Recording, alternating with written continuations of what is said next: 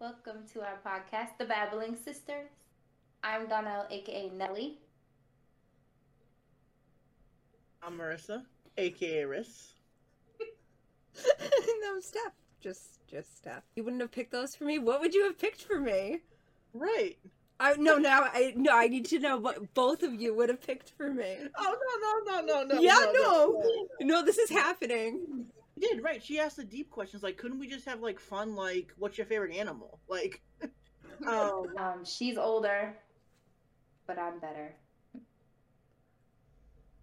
She, she doesn't agree, but that's okay. It's fine. Moving on. So I have control over this, and I can say when to move on. it's okay. stray dog. Like, you took me home like a. I mean, It's pretty you much how she followed introduced me. you to me. You followed me.